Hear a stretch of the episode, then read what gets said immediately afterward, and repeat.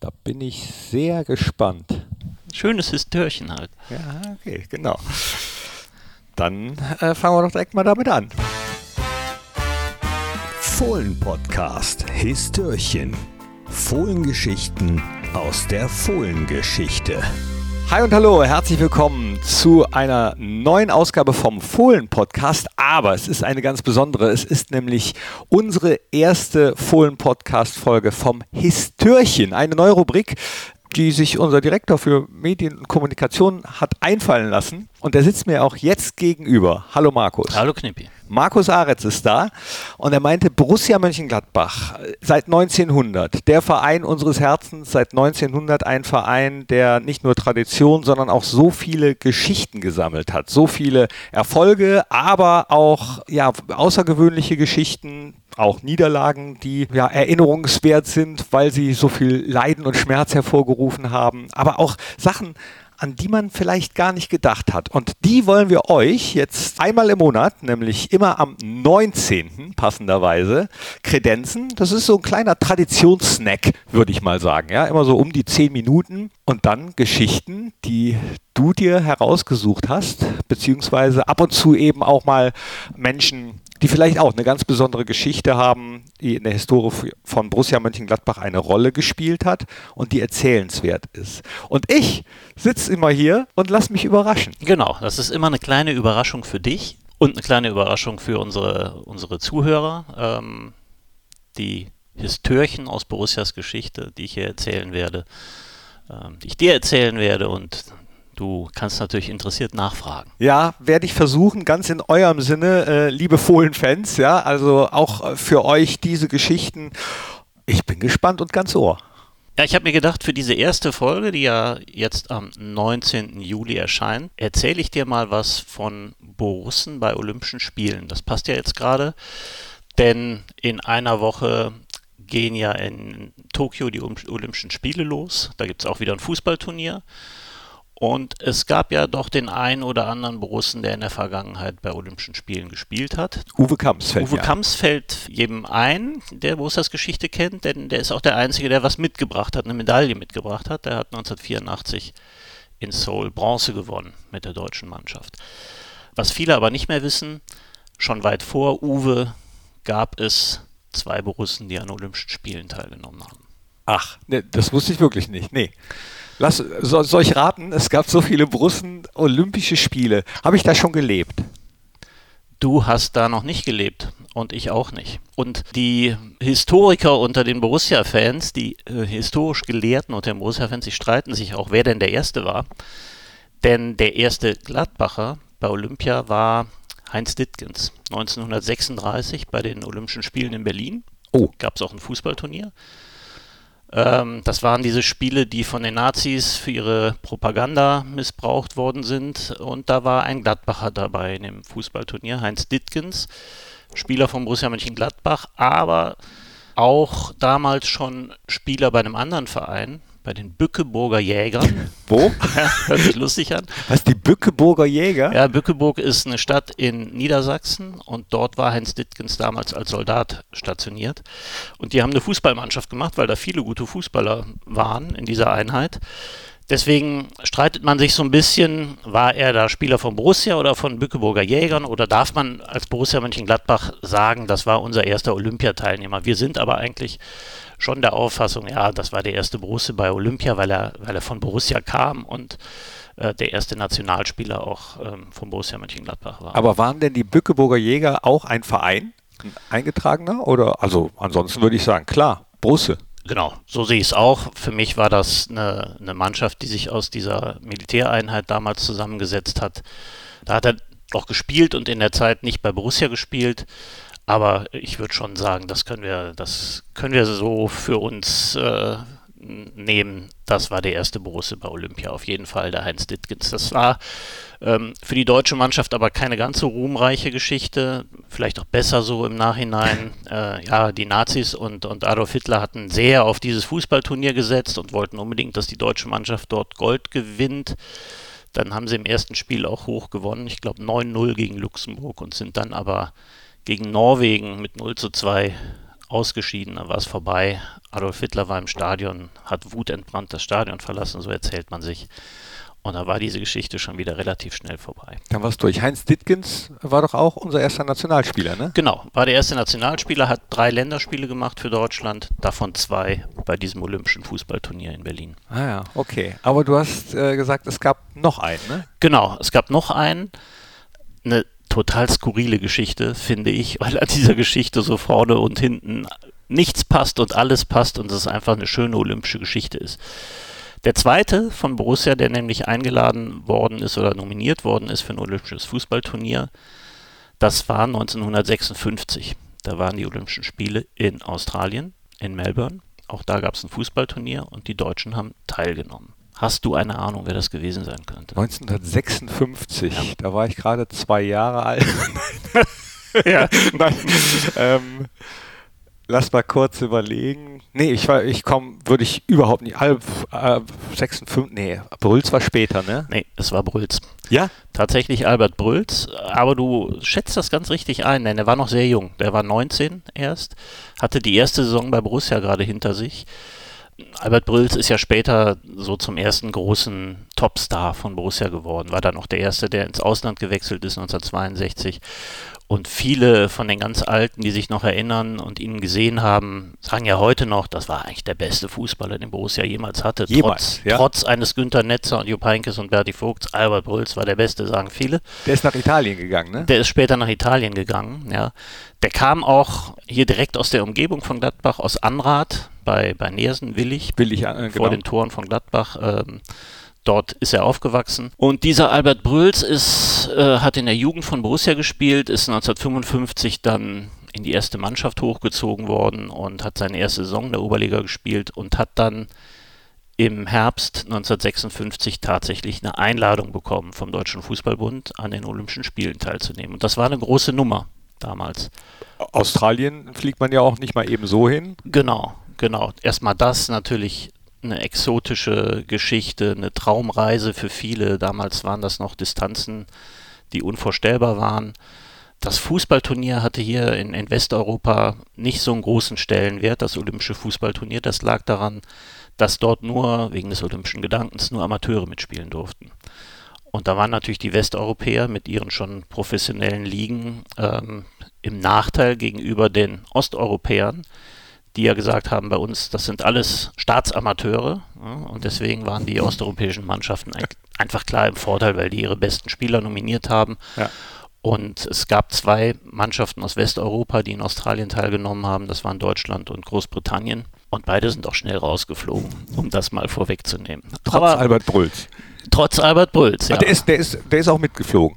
Genau, es sind 15 Spieler, auch interessant, äh, nach Australien geflogen zu einem Fußballturnier. Heute nimmt man, keine Ahnung, 26 waren es jetzt, glaube ich, bei der Europameisterschaft mit. Aber damals sind die Deutschen mit 15 Spielern und ich glaube, zwei Trainern und noch zwei Betreuern dorthin geflogen. Relativ überschaubare Reisegruppe. Torwarttrainer, Physiotherapeut. Das gab es alles, noch alles nicht. Das gab es alles noch nicht. Nee. Oder gab es schon, aber hat man nicht mitgenommen, war noch nicht Stuff. Ich glaube, das gab es tatsächlich nee, noch nicht. Wahrscheinlich nicht. Umfang. Nee. Und äh, ja, obwohl dieses Fußballturnier keinen großen Stellenwert hatte, hat es dafür gesorgt, dass die Saison in der Oberliga unterbrochen wurde. Also weil Borussia einen Spieler abgestellt hat, wurde vier Wochen lang nicht gespielt. Und das so mitten in der, in der Hinrunde in der Oberliga West damals. Okay. Weil der Albert, der 19-Jährige, ähm, nach Australien flog. Ja, und das war, allein dieser Flug war für die Zeit damals, wenn man das in den Zeitungen nachliest, dann kann man es nachvollziehen, eine irre Geschichte. Die waren vier Tage unterwegs, bis sie in Melbourne waren. Und es wurde in der Zeitung genau beschrieben, wie, auf welcher Route sie geflogen sind, die Nordroute über Alaska und so und Zwischenlandungen, dann auf Hawaii in Honolulu und da haben sie noch einen Tag Aufenthalt gehabt und die Spieler haben am Flughafen von, von Hawaii Mädchen diese Honolulu ähm, um diese den Hals, Blumenketten. diese Blumenketten bekommen. Ja. Die hat Albert Brülls sogar aufbewahrt und hat er bei seiner Rückreise noch dabei. Ach, ja. Die hängt aber nicht im, äh, in der Fohlenwelt. Leider nicht. Das wäre es, ne? wenn wir die noch hätten. Nee, Ja. nee, die haben wir leider nicht. Ja, und dann sind die nach Melbourne geflogen, haben dort Quartier bezogen in einem Vorort von Melbourne namens Heidelberg. Habe ich auch noch nicht gewusst. Das ist da, eine, da ein Ort namens Heidelberg. Nee, wusste ich auch nicht. Ja. Ich war zwar mal in Melbourne, aber Heidelberg habe ich da nicht gesehen. Nicht? Ja. Mein Herz habe ich da auch verloren. ja, in ja, so halb. Okay. Muss aber das ist eine andere Geschichte. Geschichte. ja, und dann ähm, mussten die Deutschen gegen die Sowjetunion spielen. Eigentlich war dieses Turnier mit 16 Mannschaften geplant und man hatte dann Wochen vor dem Turnier die Auslosung vorgenommen. Es wurde keine Mannschaft gesetzt und Deutschland wurde gezogen gegen die Sowjetunion. Und dann hat so die, die deutsche Sportpresse schon böse geschimpft und hat gesagt, das ist ungerecht, wir müssen direkt gegen die beste Mannschaft spielen. Die Russen hatten damals so, denen ging so der Ruf voraus, die sind unschlagbar, weil die mit ihren Topstars spielen und wir hier kommen mit unseren Amateuren. Mhm. Wie gesagt, Deutschland wurde ausgelost für das Achtelfinale. Es ging direkt im K.O.-System los gegen die Sowjetunion. Dann haben aber im Vorfeld von diesen 16 Teilnehmern, die mitmachen sollten, haben fünf Länder abgesagt, sodass nur noch elf übrig waren. Also sind fünf von den Achtelfinalspielen schon gestrichen worden. Es blieben nur noch drei übrig. Deutschland, Sowjetunion nur eins davon. Und das fand dann statt und hat in Australien auch große Vorfreude damals erregt, weil es in Australien viele Fußballfans gab, Einwanderer aus, aus Westeuropa, viele, die in Australien lebten. Und die haben sich total gefreut auf den Weltmeister von 1954. Fritz Walter und Co. kommen und spielen gegen die Sowjetunion. Ne? Die haben nicht mitbekommen, dass die Deutschen da mit, mit ihrer Amateurauswahl kommen würden. Und da gibt es auch einen ganz lustigen Kommentar, den habe ich jetzt nochmal gelesen im Kicker. Den Kicker gab es damals auch schon. Okay. Und die haben sich so ein bisschen lustig gemacht, dass die Australier auf Fritz Walter gehofft haben, aber nicht wussten, dass da nur unbekannte Amateure kommen. Ach, stark. Und, äh, ja. und wie ist das Spiel dann ausgegangen? Ja, das Spiel haben die Deutschen 2 zu 1 verloren, ohne Albert Brülls. Der war in den Vorbereitungsspielen immer dabei, ist aber in dem Spiel saß auf der Ersatzbank und ist, ist auch nicht eingewechselt worden. 2-1 verloren, haben aber offenbar ein Riesenspiel gemacht, sind gelobt worden von der deutschen Presse, waren aber damit schon ausgeschieden. Ja da war's, also die sind vier Tage hingeflogen, haben dann vier Tage auf das Spiel gewartet, da waren sie raus. Und durften wieder schon, zurückfliegen. Durften wieder zurückfliegen, sind aber tatsächlich noch drei Wochen da geblieben. Hätte ich auch gemacht. Ja, ne? die haben sich eine schöne Zeit gemacht, haben wohl ganz viel gesehen von den Olympischen Spielen. Das hat Albert Brülls nachher auch erzählt, dass das ein Riesenerlebnis war, ja. im Olympiastadion bei den Leichtathletik-Wettkämpfen dabei gewesen zu sein und so. Also die haben da sehr, sehr viel erlebt.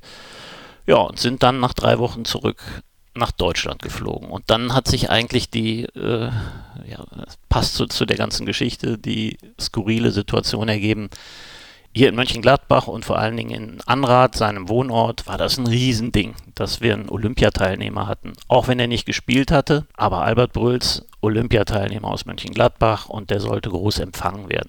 Die deutsche Mannschaft ist in München gelandet und von da aus sind die Spieler dann in Gruppen oder einzeln zurück in ihre Heimat gereist. Und man ist davon ausgegangen, dass Albert Brülls zusammen mit den Spielern von Fortuna Düsseldorf, ich glaube, das waren zwei, nach Düsseldorf fliegt.